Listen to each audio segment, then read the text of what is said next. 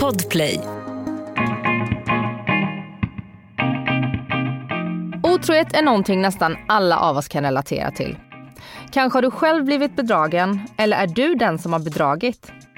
Kanske känner du någon som utsatt eller har utsatts för otrohet. Själv blev jag bedragen i en tidigare relation vid upprepade tillfällen och jag vet vilken personlig kris en otrohet kan leda till. Jag har vänner och bekanta som har varit otrogna eller precis som jag tvingats hantera en otrohet och den smärta det innebär.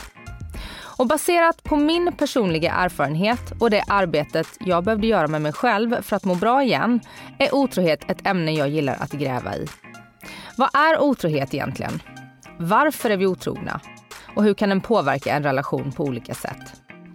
Det är några av frågorna som jag kommer att ställa till veckans gäst Maria Farm. Maria är legitimerad psykolog och expert i SVT-succén Gift vid första ögonkastet.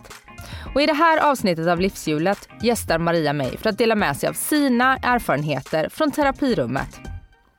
Jag heter ju Anna Hegerstrand och du är varmt välkommen till min podcast Livshjulet med veckans tema otrohet och veckans gäst Maria Farm.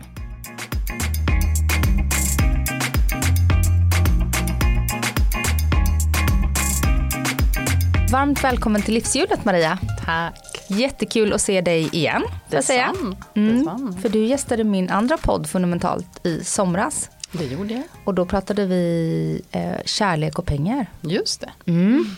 För du jobbar ju som terapeut. Mm. Och du, eh, eller psykoterapeut. Ja, psykoterapeut och psykolog är jag. Ja. Du är också expert i Gift vid första ögonkastet och många känner igen dig därifrån. Ja, Och sen så driver du ett konto på Instagram, Feministpsykologen. stämmer bra. Ja, Ja. hur kommer det sig? Jo, men det var ju när jag skulle släppa förra boken. Han är så bra på att ta egen tid, jämställdhet i praktiken. Just det, som Ja. kom förra året va? Ja, precis för ganska exakt ett år sedan faktiskt i september förra året. Och då, Provocerande rubrik. eh, ja, det var väldigt många som kände igen sig faktiskt. Och det är ju verkligen ett eh, renodlat klientcitat som jag hör ganska ofta. Och ibland i privatlivet också förstås. Just där, han är så bra på att ta egen tid. Mm. Så att då tänkte jag att det får boken heta. Och det är ju också ja, det är en bok fylld av case där man kan förhoppningsvis känna igen sig. Parrelationer, jämställdhetsfrågor på olika sätt i sexualiteten men också i ja, de vanliga hushållsbestyren och vem som vabbar mest och vem som tar mest hemma och stress och, Mm. och sånt som de flesta dyker på eh, som är i parrelationer. Eh, men även också faktiskt destruktiva och våldsamma relationer och sådär. Mm. Så jag ville liksom hjälpa från ett genusperspektiv kan man säga. Och då kände jag när jag släppte den boken, då var det ganska många år sedan jag släppte boken dessförinnan som handlade om sorg och riktade sig till barn och unga. Så det har hänt så mycket så jag kände så här, nej men gud jag måste ha en kanal, jag vill ha en kanal där jag kan liksom lägga upp tankar om just jämställdhet, psykologi, relationer. Så då kändes ju Insta som en naturlig Mm sån. Så då, då startade jag det. Liksom. Och varför ville du skriva den här boken ur ett eh, liksom, jämställdhetsperspektiv? Ja, men jag tyckte att det fanns alldeles för lite från liksom någon i mitt skrå då som antingen är psykolog eller terapeut. Och jag hade ganska nyligen då gått en vidareutbildning i yrket och jag tänkte att här skulle jag få lära mig mer. För psykologexamen har jag haft i nästan 20 år så det, det tänkte jag här, ja men att vi inte fick lära oss mycket då kanske Mm man inte kan eh, sura över nu. Men, men så upplevde jag nej, vi har för lite om det. Det är som att det är så stora frågor om könsroller och genus så att psykologer och psykoterapeuter får ofta inte in det eh, integrerat i sin liksom, behandlingsvardag. Eh, man fastnar lite i det här individuella perspektivet och det är inte för att mina kollegor inte är, är duktiga och kunniga, för det är de väldigt ofta. Men det visar sig att när man undersöker den här saken och frågar dem lite mer så är det ju är det just brist på kunskap och kanske sådär en, en tanke om att det är partipolitiskt eller det är mina personliga värderingar om jag tycker jämställdhet är bra, det kan jag inte prångla på mina klienter. Och sådär. Men det Mm. finns ju faktiskt forskning som visar att jämställdhet är, är bra för vår hälsa och för stressnivån hos kvinnor och sådana där grejer. Mm. För relationen. Ja, verkligen. Och idag så ska vi prata otrohet. Eh, Ett ämne som tyvärr alldeles för många kan relatera till. Och när jag säger tyvärr eh, så är ju det baserat på mina erfarenheter. Men behöver otrohet alltid vara negativt? Och vilken bra fråga. och svår fråga. Ehm, Nej men jag tänker så här att om, eh, som någon som träffar par i, i terapi då ibland. Mm. Så behöver det ju inte det om man med det menar att det kan leda till att man ju faktiskt tar tag i en situation som där ofta, jag säger inte att det jämt måste vara så, men väldigt ofta är ju otrohet en konsekvens av att det kanske inte har varit bra i en relation på en tid. Um, man behöver egentligen kommunicera bättre, man behöver komma varandra närmare, man, liksom, man har prioriterat varandra sist. Um, och då kan ju otroheten och förstås också ska jag säga en vilja från båda parter att försöka förstå också varför mm. händer det här eller vad, vad vill vi vidare leda till verkligen en, men en utveckling av relationen eller och om man väljer att avsluta den ändå en ja, att vi får processa och bearbeta tillsammans vad som hände och varför. Att vi kan gå vidare med liksom mer kunskap om oss själva och vad, vad som kanske är viktigt i relationer då framöver i, i förhoppningsvis då nästa relation. Så att, mm. Och vilka, eller vad är din, din erfarenhet av otrohet liksom kopplat till ditt jobb i terapirummet? Ja, mm, det är en stor fråga det är väl som med många beteenden, om jag får vara lite krass här nu då, beteendeterapeutisk. Men mm. det, otrohet är ju en etikett som egentligen är väldigt stor, eller hur? Mm. Det är lite som att säga stress eller ångest. Alltså det vill säga vi behöver ju oftast definiera mer. Men vad gäller det för just dig eller för just er? För det är ju skillnad till exempel tycker jag på om det har hänt någonting en enstaka gång eller två. Alltså om du pratar om sexuell otrohet som jag tror många Mm. För många är definitionen. Mm. Eller om det har varit en pågående långvarig relation. Alltså där den som då blir sviken om man säger den, den, den eh, ursprungliga parten. Eh, det hur ska jag uttrycka mig.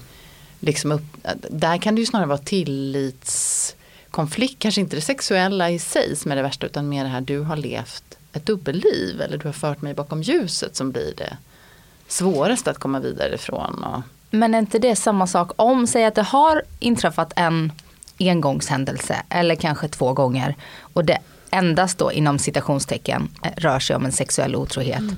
Om man inte berättar det efter mm. så blir ju också det en hemlighet. Absolut. Det är ju ja. hemligheten som är sveket. Ja. Jo precis. Nej men visst, det kan, det kan, det kan drabba minst lika hårt. Um, Sen tycker jag nog ändå för de allra flesta, om, om det har varit just ett dubbelliv under kanske flera års tid och sådär, att det blir ju en oerhörd kris när det uppdagas. Inte, inte bara för den som, som eh, har så att säga varit utsatt för utan även den som har, har levt det här dubbellivet brukar ju må ganska rejält dåligt faktiskt. Alltså så att, ja, jag tänker väl lite så att det handlar lite man behöver konkretisera det och bryta ner vad, vad, vad, har vad är det som har skett, hur, hur ofta eller vilken typ av beteende, vilken typ av, och vilket typ av förhållningssätt har vi till relationen och vad tänker vi nu. Och, uh, det, är så, det är så brett liksom. Och sen tror jag också så att det finns personer och par där det här förekommer som, de, som inte kommer till parterapi. Jag pratar ju om de som mm. faktiskt ändå liksom ja, men vill ha någon slags hjälp eller vägledning eller rådgivning. Sen kan det sluta på olika sätt ändå. Men, men jag menar ibland kommer man ju kanske till privatliv eller på andra sätt i kontakt med människor som där man förstår att det här är inte ett, och nu har jag citationstecken i luften, ett problem för dem. Mm. alltså de, de lever på liksom i ett att ibland händer det här och de problematiserar inte så mycket kring det. Nej. Och då är ju otrohet kanske ett utslag av någonting annat. Ett drag i personligheten eller en, eh, ja, någonting som kanske känns svekfullare. Ja. Än en person som ångrar vad hen har gjort eller vill försöka förstå sig själv. Mm. Mer på djupet. Och så så det, är så det är så stort begrepp på något sätt. Ja men jag förstår det. Och, och det här när du är otrogen, det är, handlar väl om vad man har kommit överens om. Kan man säga att gränsen för otrohet går när du kliver över den gränsen som ni i relationen har kommit överens om? Mm. Ja. För där är ju inte alla som pratar om det heller tänker Nej. jag. Det är inte så att säga, ja du får inte eh, skaffa en ny killkompis. Nej. Typ. För då är det otrohet. För att killar vill alltid någonting. Ja. Om de blir kompisar med tjejer. Nu generaliserar jag Ja. jättemycket. Absolut. Nej men precis, man har inte riktigt det där snacket liksom, med sin partner som man kanske har. Ja men jag tänker som när, när vi pratade om, om pengar du och jag Mm. just där. Där det kanske är, det kan vara ett jätteladdat ämne men det kanske Mm. är mer så här, oj nu ska vi flytta ihop. Vi behöver ta det här snacket om vår Ja, för, du ekonomi. behöver, för du behöver ta i pengafrågan. Just. Eh, men otrohet är ju så tabu så du vill ju inte ens ta i den. Nej, precis. Jag tror att det är väldigt laddat för många. och Bara, eh, vad tycker du är otrohet? För man tänker Ja, så här, det är ungefär, nu- vad kan jag få göra utan att du blir ledsen? Precis, jag tror att det är jätteladdat Mm. för många. Och inte så konstigt heller att det där inte eh, uttalas. Liksom. Man kan väl, jag tycker jag märker på senare år med Tinder och sådär och att, att många klienter berättar om liksom någon, alltså, någon tidpunkt när man vill fråga då den här personen man kanske har dejtat ett tag, är vi exklusiva nu? Alltså ett ord jag tänker vi har lånat in från Mm. egentligen den anglosaxiska kulturen och språket. Men nu är det ju ganska svenskt också. Det här är du, det vill säga träffar du någon annan än mig? Mm. Och det tänker jag är en konsekvens av de här datingapparna och så. Att, man, att den frågan känns mer neutral för många att ställa. Laddad men kanske ändå liksom, ja, okej och lite förståelig. Ja, det tycker jag väl definitivt att man ska kunna fråga. Mm, Men det är också så här när just det. ehm, och så. Men vad är din erfarenhet av vad, vilken typ av otrohet eh, förekom, är vanligast kopplat till de paren du träffar? Ja men då tycker jag det vanligaste är det här eh, som inte har pågått så länge eller liksom där eh, det utlöser en kris i relationen att man upptäcker att ens partner då har varit sexuellt otrogen. Det kan ju förstås vara vid flera tillfällen men det är inte så jättevanligt ändå i terapi att det kommer ett par där det har Ja hos mig ska jag säga, andra terapeuter kanske ska svara annorlunda men Mm. där den ena har levt ett långt dubbelliv. Alltså för att det de relationerna kanske ändå liksom när de slutar med buller och bång. In, Den som är sviken känner liksom kanske att det är först en omöjlighet att gå vidare. Så att jag tror, i terapirummet tycker jag det är vanligare att det kanske har varit något kortvarigt eller Är det vanligare att det har varit en fysisk otrohet IRL än på datingappar och så? Ser folk Eh, bra fråga. olovligt tindrande eller att man har kontakter digitalt som otrohet? Nej det är lite olika skulle jag vilja säga. Jag har märkt att en del liksom tycker att ja, men det var ett sätt att Alltså det vill säga som reagerar på att eh, en, en, en andra person har reagerat. Så, men jag ville bara inte vara, känna mig så ensam. Jag tänkte inte träffa de här i verkliga livet. Jag bara flörtade lite. Alltså ett sätt, det vill säga man använder appen mer som lite snuttefilt eller tröst eller behov av bekräftelse. Men det var kanske inget man tänkte så här, det här går jag vidare med. Medan för den andra som upptäcker det, bara, va? Det här är ju ett hot liksom mot Ja, framförallt. Jag har ju själv erfarenhet av det. Mm. Jag, jag levde ju tillsammans med en man som eh, hade konton på diverse datingappar Mm. ehm, under lång tid. Mm. Eh, och ehm, ja, men pratade med andra kvinnor och det uppdagades genom att jag fick ett mail Mm. eh, av en, en eh, kvinna som, som visste vem jag var. Mm. Genom att jag bloggade och hade en podcast på, på Expressen då. Mm. Men, eh, och det var ju ett enormt svek. Eh, och framför allt tycker jag att det var ett svek för att jag funderade på, eftersom att jag var inte offentlig men, men jag var semi-offentlig. Mm. Och det var ju ändå en person som inte kände mig men som visste vem jag var som hade mejlat mig. Just Så för mig så var det inte bara eh, att, eh, den, att min dåvarande liksom, pojkvän hade levt ett dubbelliv under lång tid på nätet. Utan också att folk visste att, att han var där. Men jag, inte, jag kände mig så blåst och Mm. blåögd. Just det, man förstår. Mm. Precis. Och där, är där beskriver ju fint den här, ja men det jag tycker ofta är svårast vid otrohet. Eh, just den där känslan av att ha blivit blåst eller Mm. att vara godtrogen eller liksom. Och också så här en, vem är du egentligen? Att man känner så gentemot sin partner. Mm, Jag trodde mm. att jag kände dig. Ja och jag trodde att det var vi. Just det. Men helt precis. plötsligt så är det ju inte vi. Nej. För du har ju släppt in Ja. massa andra här. Ja, som på ett sätt då visste mycket mer, eller definitivt visste mycket mer Ja. om dig Mm. och honom och eventuellt också er relation än vad du gjorde på ett sätt. Och det Mm. tror jag många upplever som väldigt svekfullt. Och Det är kränkande. Ja men precis. Man har ju blivit förd bakom ljuset. Ja precis. Och jag tänkte, du sa för en stund sedan, där var det gränsen, var går gränsen tror jag. Mm. Någonting sånt. Och jag tycker själv, man går till sig själv liksom. Eh, Man undrar över det här, lyssna på det här, ja vad, vad, var det här det eller inte, den här flirten jag hade eller jag kontaktade min gamla klasskamrat eller vad det nu var. Mm. Alltså så kan du väl gå till dig själv och tänka så här, är det här något jag kan berätta för min partner? Mm. Eller känner jag att det är svårt att göra det? Att jag har den här kontakten eller att vi messades om det här. Om det är svårt att göra det, då är väl det liksom en, ett eh, observandum som vi terapeuter brukar säga. Alltså någonting som står för ett kvitto på att mhm, här är det någonting som du vill dölja. Och varför, inte för att recensera att det är fel eller eh, men, men det är ju ändå intressant. Varför är det så? Vad står det för? Mm. Så- Så där kan man, det, det är väl någon slags gräns passerad ändå, Mm. tänker jag. Sen kan det ju också vara att man har en partner som är väldigt, väldigt svartsjuk. Ja, Eh, just det. och att man inte kan berätta vissa saker för man känner att Nej, men jag orkar inte med den konflikten Mm. för det är ju ändå ingenting. Och då handlar det kanske inte om att man har haft sex med en annan person. Utan Nej, just det. Jag satt bredvid den personen på personalfesten Ja. och så blir den någon annan svartsjuk. Ja, just Det- det. Precis, nej men bra, bra eh, tanke och där, där handlar det kanske snarare om att man behöver ta sig en funderare kring men ska jag vara i en relation där det är så här svårt att prata om något som egentligen var väldigt odramatiskt. Alltså Ja. att, eller hur? Att Mm. den, då får man vända på myntet. Och, men man förstår det ju som en slags copingstrategi att Mm. han kommer bara bli jättesvartsjuk och det blir superjobbigt. Och, Mm. Och då är, tänker jag i förlängningen, säg att du har varit otrogen. Så är det där, ska jag berätta, ska jag inte berätta?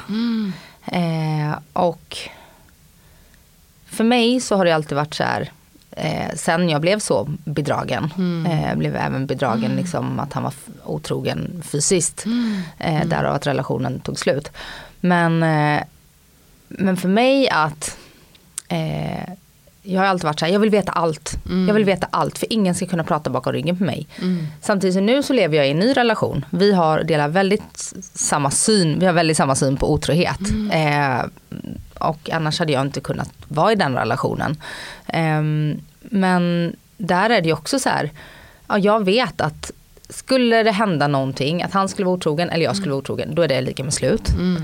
Ehm, och så vet man att shit happens. Mm. Nu har vi inte varit tillsammans länge men det kan ju vara om 10 år eller 20 år eller 30 Mm. år. Och att man ska förstöra allting då. Så är det rätt att håll, hemlighålla. Anna, du ställer jättesvåra frågor idag. Jag är så personligt engagerad i det här också. Det är ofta de bästa frågorna. Ja. Det är också de svåra frågorna. Och, ehm, Jag kräver inte att du ska kunna svara perfekt. Men bara utifrån din, jag har ju en expert här ändå. Mm. Men vet du vad jag tänker?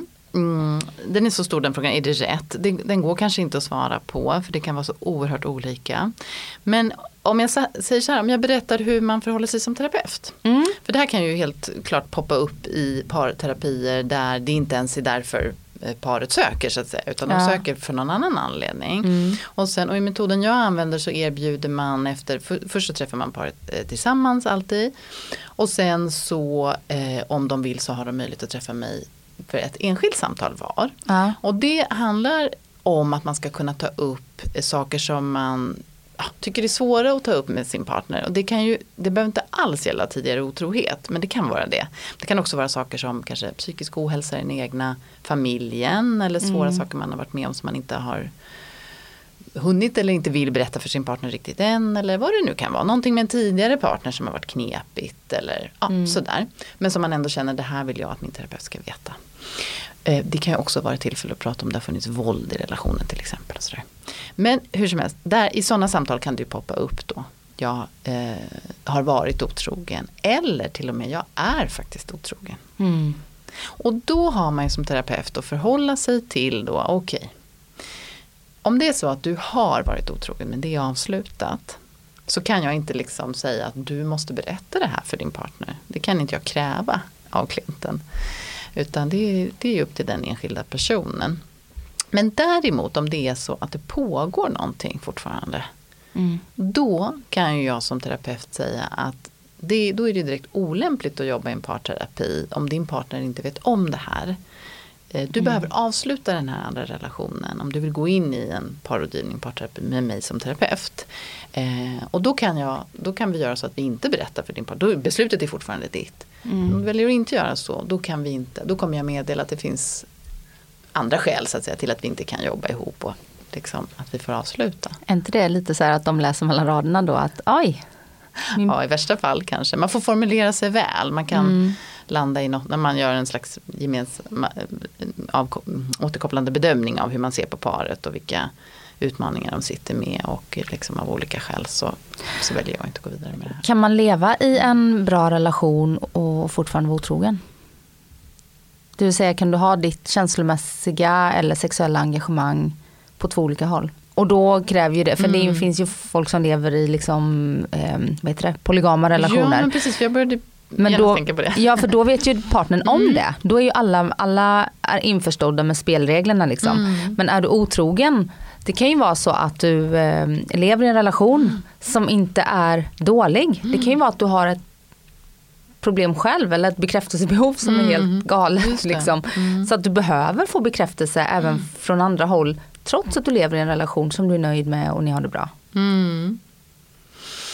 Ja, jag tror nog ändå att för de allra flesta så blir det knepigt alltså. Uh, därför att om det så att säga, inte blir knepigt då eller om man lever då antingen polygam som du säger, då är det öppet och då är det ju egentligen inte per definition en otrohet, då har man en sån nej, överenskommelse. Nej, det är en livsstil. Ja, det är en livsstil, precis.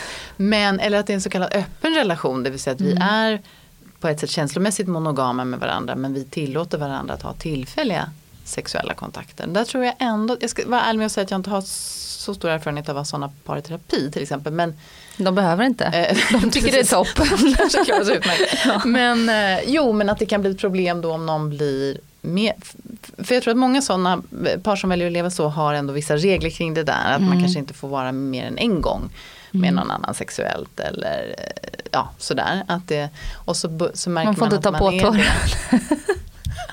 det där var du Anna. Jag sa inget om någon påtår. Nej men liksom och då börjar de där tankarna smyga sig på oj då, vem mm. är det här? Alltså vad mm. står det för? Och liksom vad mm. eh, Jag tror nog att vi önskar man leva i en monogam relation. Men att mm. man är upprepat otrogen eller liksom dras till andra starkt. Det står nog ändå för ett känslomässigt behov. Du var inne lite på det, man kanske har ett stort behov av bekräftelse. Absolut, mm. så kan det ju vara. Men då kan ju det vara någonting man kanske behöver jobba lite med. Eller liksom uh, titta på i till exempel. Man kan ju också gå i individualterapi, man måste ju inte gå i parterapi. Nej. Mm. Uh, om man inte vill berätta för sin partner till exempel men vill förändra sitt beteende ändå på sikt eller är lite nyfiken på hur kan det komma sig att det är så mm. viktigt för mig att få den här typen av bekräftelse. Ett poddtips från Podplay. I fallen jag aldrig glömmer djupdyker Hasse Aro i arbetet bakom några av Sveriges mest uppseendeväckande brottsutredningar går vi in med hemlig telefonavlyssning och, och då upplever vi att vi får en total förändring av hans beteende. Vad är det som händer nu? Vem är det som läcker? Och så säger han att jag är kriminell, jag har varit kriminell i hela mitt liv men att mörda ett barn, där går min gräns. Nya säsongen av Fallen jag aldrig glömmer på Podplay.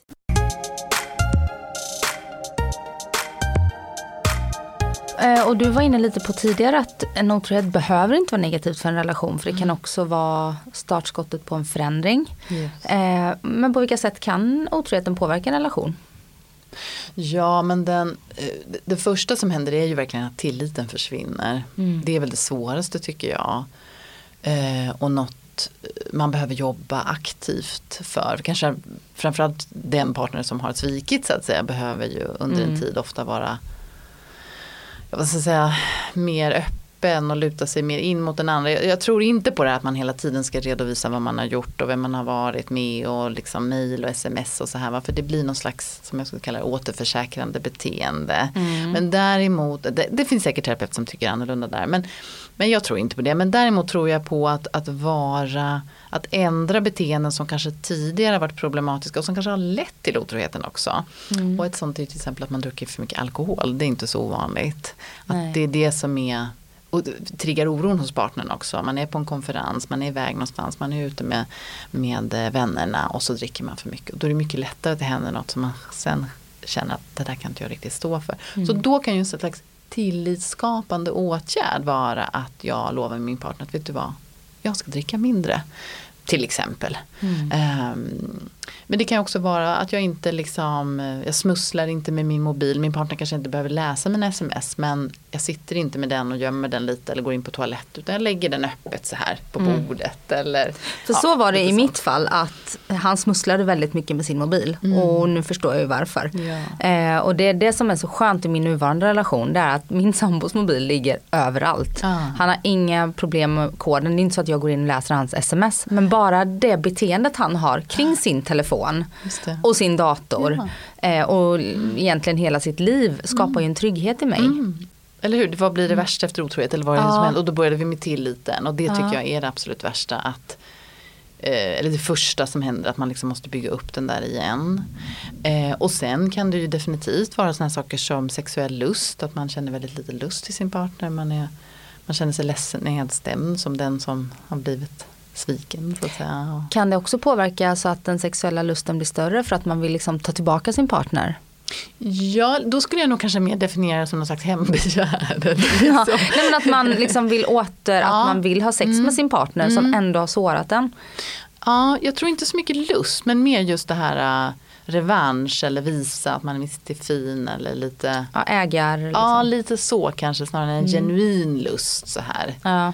Eh, det är väl i alla fall inte min erfarenhet. Att det, sen kanske andra skulle svara annorlunda. Men jag tror mer någon slags revanschlust och ge igen och, och, visa att man duger. Och det kan man ju verkligen förstå liksom rent mm. mänskligt så här. Mm. Eh, men så att eh, det tycker jag är vanligt och eh, ja, tillit, minst, minskad lust och, och, också en törn liksom på självförtroendet, självkänslan av, för den andra. Det är ju mm. inte så ovanligt. Det beror ju mm. lite på vem man är som individ, hur grundtrygg man är från början. Liksom. Ja men såklart. Mm. Går det att komma över en otrohet då? Eller kommer den för alltid att prägla relationen om du väljer att gå vidare? Nej men det tror jag inte. Jag tror att det gör det, absolut. Du tror det? Eh, ja, eh, men det handlar väldigt mycket om hur man hanterar efteråt och mm. hur man blir bemött av sin partner. Hur mycket partnern väljer att liksom investera i en i relationen och visa att han eller hon verkligen vill. Och, mm. eh, så, eh, definitivt. Och kanske också det här som jag beskrev tidigare. Man, man går och pratar med någon eller man kommer vidare. Det blir en slags utveckling också. Vi får prata om varför det blev så här och, och hur vi kan må bättre tillsammans. Och det, det, det tror jag absolut. Men jag tycker också att det finns exempel på relationer som har fortgått där man inte alls har tagit i det här. Av olika skäl. Mm. Det kan vara äldre par där det liksom när det uppdagades var könsrollerna såg annorlunda ut eller hon, om vi säger att det var hon som blev sviken. Eh, hade kanske en väldigt, eh, ja apropå vårt förra tema, dålig ekonomi själv. Kände inte riktigt att hon kunde ställa krav eller ens skulle kunna gå om hon behövde det. Alltså du vet så här, och då liksom trycker man bara undan de här känslorna kanske. Men det kan ju bli en enorm eh, ledsenhet och till och med kanske bitterhet på sikt. Och man, det blir som en kil mellan paret. Liksom. En asymmetri på något sätt i hur, hur man kan påverka relationen och hur man mår. Och, att man, och då, då hjälper det ju inte så att säga att bara tid går. Det vill säga man måste bearbeta det någonstans. Mm. Och uh, känna att man landar i en liksom, roll som ja, man mår tillräckligt bra hur länge har man som bedragen rätt att dra upp den här otroheten och använda den emot sin partner? Ja, i all tid framöver. bra, det var det svaret jag ville ha. Tack. Nej, det är förstås ganska bra och konstruktivt om man inte gör det eh, eh, i, i tid och otid. Men, och där finns väl inget liksom fixt och färdigt svar. Men jag brukar säga så här i, i kontakter liksom med, med par och även enskilda också för den delen att vi får nog ha en viss acceptans för att det här kommer vara under en tid, liksom, de närmaste månaderna efter det har hänt och sen något som Månaderna? år. år, ja exakt. Nej men att man liksom man mm. öser ur sig saker. Mm. Men sen är det såklart att önskar man också genuint att ja, men vi, jag vill bearbeta det här, jag vill komma vidare med dig. Mm. Då kan ju det där vara något man behöver träna på själv. Inte så här att, alltså det vill säga som den svikna att jag kan inte jämt och ständigt ta upp det här för då kommer vi liksom inte vidare. Då kommer jag motverka till att vi kommer vidare. Mm. Men jag har alla de här känslorna inombords. Mm. Absolut. Vad gör man av dem då? Ja, då tänker jag att man pratar med vänner. Man skriver dagbok, man går och tränar. Eh, boxning kanske. Voodoo-docka. Precis, nej men man får ut. För det är inte, ja. känslan i sig är ju inte vad ska jag säga, Fel. farlig eller fel. Det är Mm. mänskligt. Men vi kanske inte hela tiden behöver lyfta den med just min part, den partnern som har liksom gjort mig illa. Mm. Så kan jag väl tänka. Ett poddtips från Podplay. I podden Något Kaiko garanterar östgötarna Brutti och jag, Davva, dig en stor dos skratt. Där följer jag pladask för köttätandet igen. Man är lite som en jävla vampyr. Man har fått lite blodsmak och då måste man ha mer. Udda spaningar, fängslande anekdoter och en och annan arg rant. Jag måste ha mitt kaffe på morgonen för annars är jag ingen trevlig människa. Då är du ingen trevlig människa, punkt. Något Kaiko, hör du på Podplay. Därför är gardinerna. Liksom.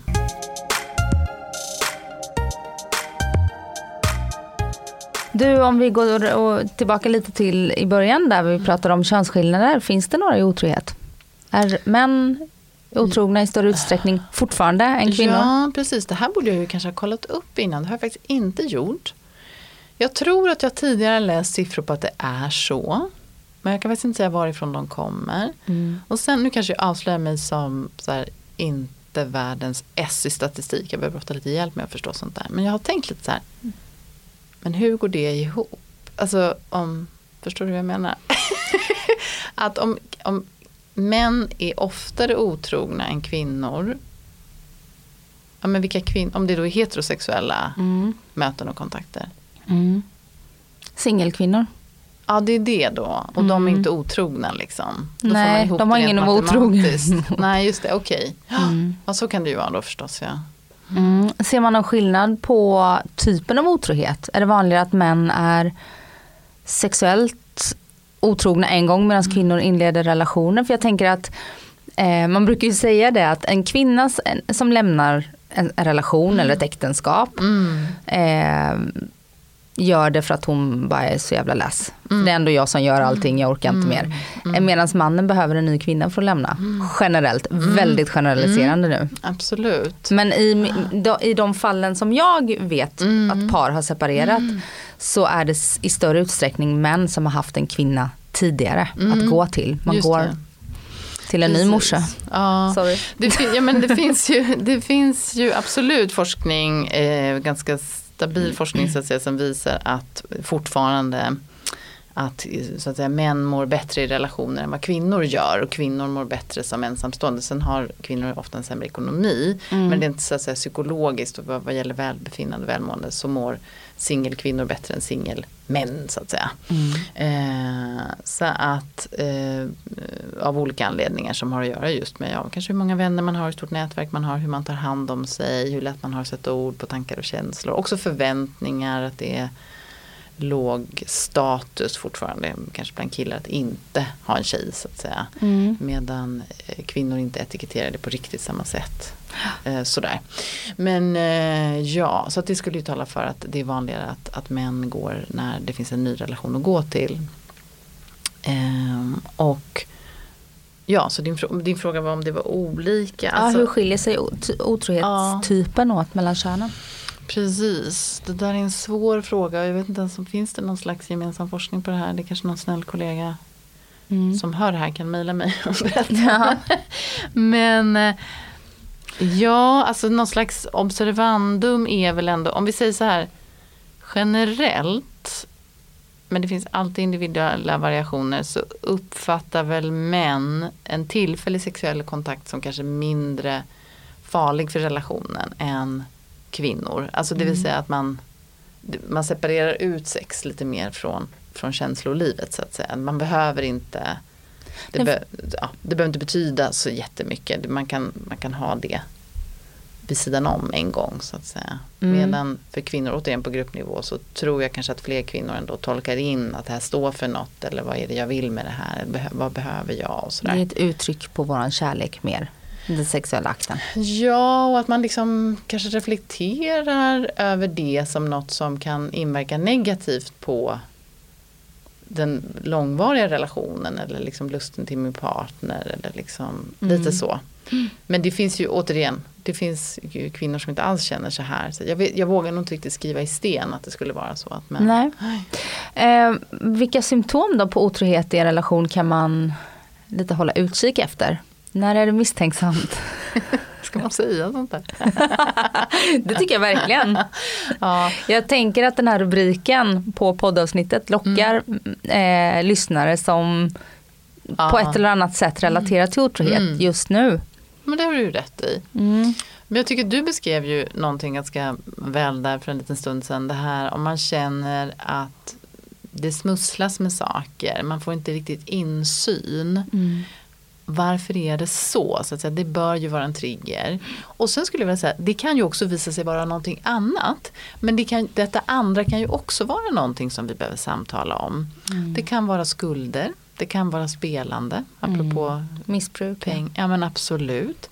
Det kan vara något som är väldigt förknippat med skam eh, hos eh, partnern. Det kan ju vara eh, någon eh, fysisk funktionsnedsättning eller medicin man behöver ta eller något man skäms för sin gamla mamma som ringer i tid och otid. Nej men du vet, you name it, det kan ju faktiskt vara vad som helst. Eh, och jag tror, jag tror ju i att i en relation där vi båda mår bra och vill bidra och liksom utvecklas och blomstrar så, så kan vi dela viktiga saker med varandra.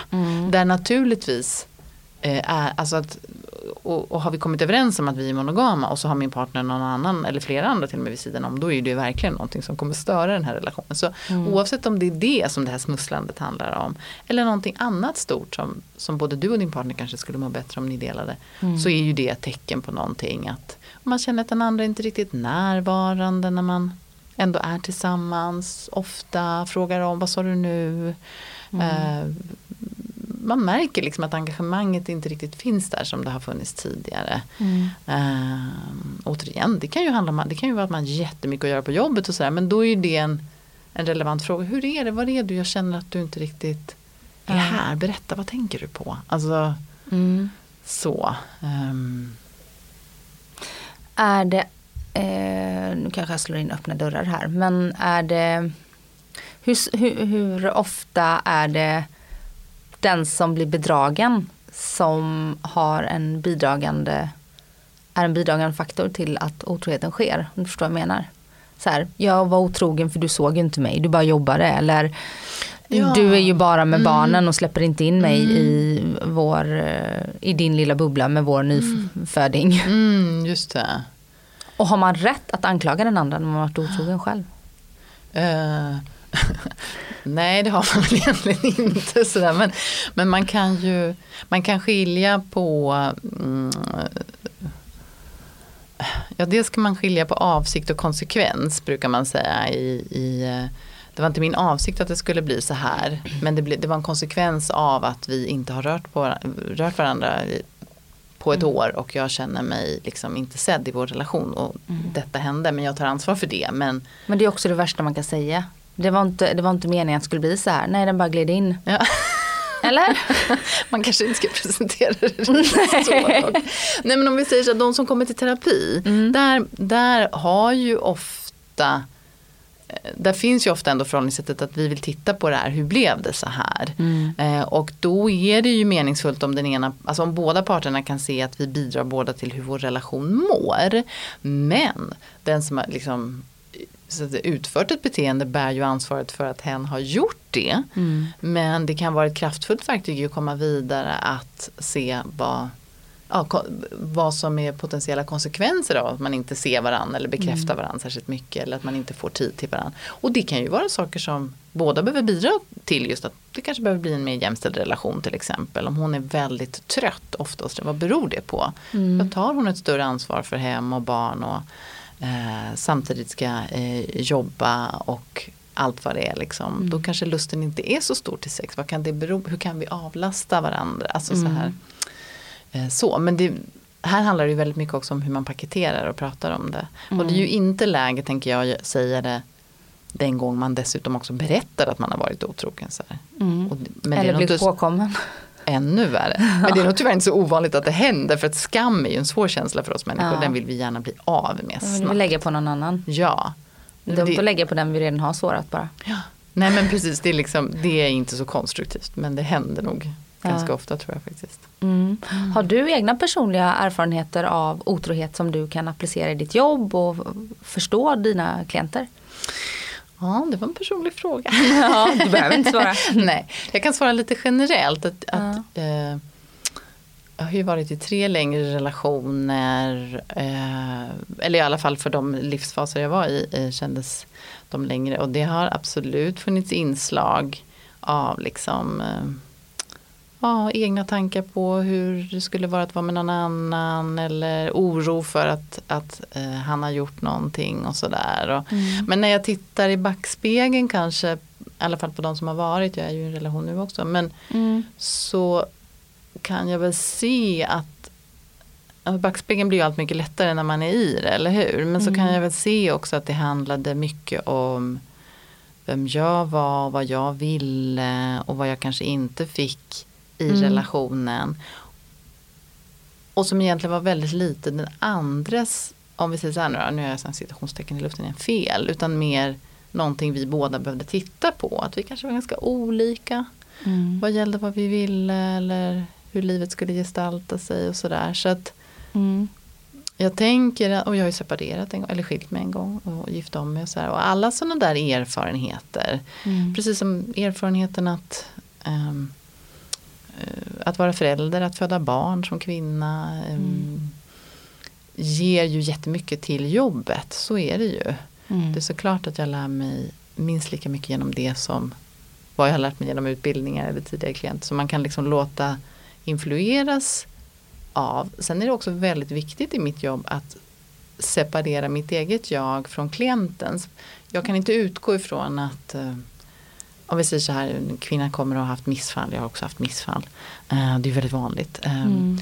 Och eh, hon beskriver hur det känns för henne och hur hon tänker framöver. Om, om jag omedelbart då tror att jag kan förstå precis vad hon menar just för att jag har varit med om samma sak.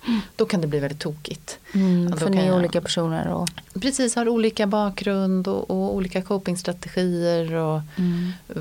n- när i livet det hände kanske och så vidare. Mm. Så att, men jag kan ju liksom, mm, jag kan, am- kan mm, hur var det där för en känn, mm, jag kanske kan ställa den här frågan, eller hur, nej det verkar inte passa för henne. Alltså så att man verkligen får passa sig lite där. Men det kan ju också vara ett otroligt kraftfullt redskap för någon att lita på dig. För det händer ju att klienter frågar, Mm. har du varit med om något sånt här? Eller är du, är du gift eller har du barn? Eller har du, alltså, och, och då, utan att gå in på en massa privata detaljer för då flyttas ju fokus från klienten till mig. Men så kan jag Ja. säga, ja, jag har också skilt mig. Jag vet att det kan vara skitsvårt. Ja. Och det kan ju räcka. Bara den frasen. Bara, åh. Mm. Och då kan de känna sig bekräftade och lättade och sen kanske våra skilsmässor var superolika. Men Ja. så tänker jag. Ni har att, ändå eh, gått igenom Ja, en skilsmässa. Ja, precis. Precis. Vad roligt för jag inser att jag har gått till samma terapeut i fyra år nu. Drygt fyra år. Och inte alltid lika regelbundet. Men jag vet ingenting om henne. Nej. Jag vet att hon har en hundvalp för den har jag sett. Ja. Jättesöt. Men det är det enda jag vet. Ja. I princip. Men det är nog Eh. väldigt olika hur olika terapeuter jobbar. Ja. Och, och jag tror också att det Men jag har nog inte heller frågat för jag har, vet att jag har så nära till att gå in i min journalistiska roll och börja Mm, ställa frågor. Och, och där har jag faktiskt betalat för att prata om mig och inte någon annan. Ja, precis. Ja. Så, och hon har förhoppningsvis då vibbat av det här också, förstår Mm. att det är så. Om en annan klient kanske hon skulle göra lite annorlunda. För precis så tänker jag, att det där beror supermycket på eh, vem det är man träffar också. Mm. Eh, det är ganska stor skillnad att ha en tonårsklient från att ha en 60 plus. Där är Ja. jag ganska olika i min roll. Jag kanske är mer lite stora syrra extra mamma med mina Mm. yngre som kan ställa vissa frågor som jag känner att ah, men det här svarar jag på. Liksom. Mm. Men en, om en, en 60-årig klient skulle göra det så skulle jag varför frågar du det? Eller vad, vad har din fråga för syfte Du här? kan lägga samtal på en annan nivå Ja, kanske. lite grann. Livserfarenhetsmässigt också. Ja, man får anpassa sig. Och Sen är väl en del av det här genustänket och min feministiska generella agenda liksom att vi alla mår bättre i jämställda relationer också. Att, att ja, men jag är också människa och som man sa på 70-talet, det privata är politiskt. Alltså det vill säga att jag, jag är inte en, jag vill inte vara en bara en tillbakalutad distanserad auktoritet så här som utan snarare liksom bidra till att ibland när det passar i ett tydligt syfte delge någon erfarenhet eller liksom, ja, det här har jag också varit med om så att man kan känna, så, att klienten kan känna att det här är vad det är att vara människa också på något sätt. Och Mm. kvinna ibland. Mm. Maria, vi ska runda av här men innan vi gör det tänker jag att du ska få sammanfatta lite om man eh, just nu eh, har fått reda på att ens partner varit otrogen, mm. han, hen har berättat mm. eller, eller det har uppkommit på något mm. sätt, eller man själv har varit otrogen. Vad är dina liksom, konkreta råd mm. till en person som befinner sig i den krisen? Ja, och det var bra att du sa ordet kris också för det är ju verkligen det det blir. Ja det är min personliga erfarenhet ja, också. Ja, ja, ja, gud det mm. blir en stor kris skulle jag vilja ja. säga för de allra flesta. Mm. Och i en kris så blir vi eh, väldigt sårbara. Vi blir eh, oroliga, stressar lätt, vi kan känna ångest, vi kan bli väldigt arga. Känslorna svänger väldigt mm. snabbt. Så att säga. Jag kände mig nästan personlighetsförändrad. Ja. Jag upptäckte sidor väldigt otrevliga sidor av mig själv som jag inte mm. visste fanns där. Nej. I samband med den krisen. De kriserna kan jag säga. För det var flera olika tillfällen. Mm, så det är också personlig utveckling. Mm. Den där personen vill jag inte vara. Nej. Så jag ska inte röra mig med personer som kan locka fram den. Nej, nej men just det. Så det var en lärdom liksom ja, du verkligen. drog. Men där och då när det liksom brinner till verkligen och, och man, har, och man kan ju må väldigt dåligt och vara väldigt självanklagande också. Mm. Och verkligen känna sig som helt värdelös och oattraktiv och allt vad det är. Mm. Så då skulle jag ju vilja säga att mitt första eller det första rådet är ju att försöka ta hand om dig själv. Alltså i den mån det går. Vad behöver du för att må lite bättre just nu? Det kanske är just att vara nära goda vänner som du vet backar dig. Du kanske behöver alltså verkligen den här fysiska omhändertagandet. Se till att du får mat i dig. Mm. Eh, ta ett varmt bad. Alltså kan du få avlastning med barnen i några dagar om det finns barn. Eller det här, vad skulle du göra för din bästa vän? Försök i kris, försök att göra det för dig själv om det är så här nu, nu, nu. Mm. Och sen eh, börja prata med din partner. Liksom, vad står det här för? Vad vill du framöver? Vad vill jag framöver? Ska vi gå och samtala med någon? Eller liksom, hur ser vi på vår relation? Att ändå våga ta i det här. Mm.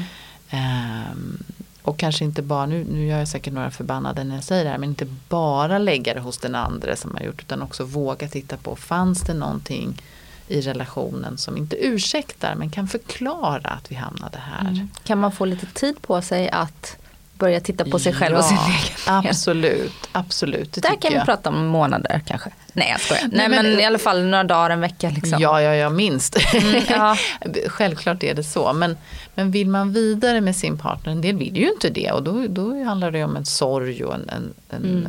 förlust liksom. Och komma igenom det. Men, men vill man det så behöver man våga titta på helhetsbilden så att säga. Men det kan man inte heller pressa fram.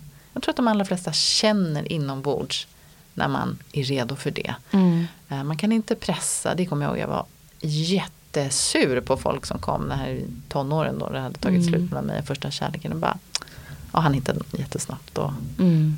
och, det, och, det, skulle bara vara okej okay med mig. Alla var liksom lite sådär. Mm. Ah, men nu får du komma över det där. Det var det värsta jag visste när de sa det. Mm. Jag var jätteledsen. Det är ungefär som när eh, folk sa till mig när mitt ex då hade varit otrogen. Ja men han var ju inte otrogen på riktigt i alla fall. Nej men. oh, vilken klantig kommentar. Ja, nej. Sen var han otrogen på riktigt. Då kan jag säga nu har han varit otrogen ah. på riktigt. Är, är det okej okay att jag är ledsen och arg nu? Det var ju inte så bekräftande av dina känslor. Nej, nej det var det verkligen nej. inte. Så omge sig med bra människor kan man säga är ett gott råd också. Ja, som har förmågan att tänka. Ja. Och hålla käft när det krävs. stora öron. Ja, exakt. Ja. ja. Men så att, att först ta hand om sig själv och sen våga se sin egen del också i det. Mm, mm. Ja, mm. faktiskt. Eller ja, se mönstren liksom och vad kan ni som partners till varandra göra för att komma vidare. Om ni väljer att göra det. Mm. Mm.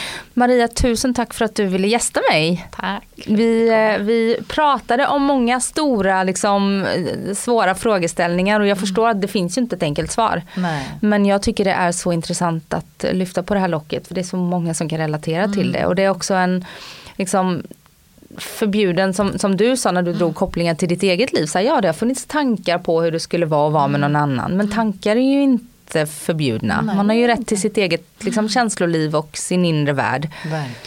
Eh, men, eh, men det är intressant. Det här med otrohet. Mm. Ja, som sagt, tusen tack. Ehm, och lycka till med allting. Och om man vill, om man vill nå dig och få hjälp av dig, Mm. finns det möjlighet eller är du fullbokad?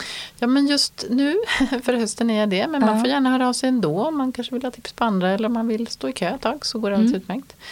Eh, Mariafarm.se har jag som hemsida eller feministpsykologen på Insta som sagt. Mm. Ja, och så kan man ju titta, titta på Gift i, i vår när den kommer sen också. Just det, gift i första ögonkastet. Där hinner de inte vara otrogna, de har fullt upp med att lära känna varandra. Precis, det är det som är den stora utmaningen. ja. Ha det så bra nu. Detsamma. Hej då. Hej.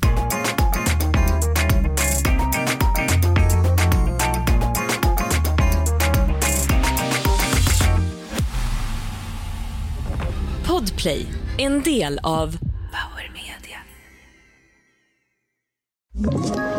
Ett poddtips från Podplay. I podden Något Kaiko garanterar östgötarna Brutti och jag, Davva, dig en stor dos skratt. Där följer jag pladask för köttätandet igen. Man är lite som en jävla vampyr. Man har fått lite blodsmak och då måste man ha mer. Udda spaningar, fängslande anekdoter och en och annan arg rant.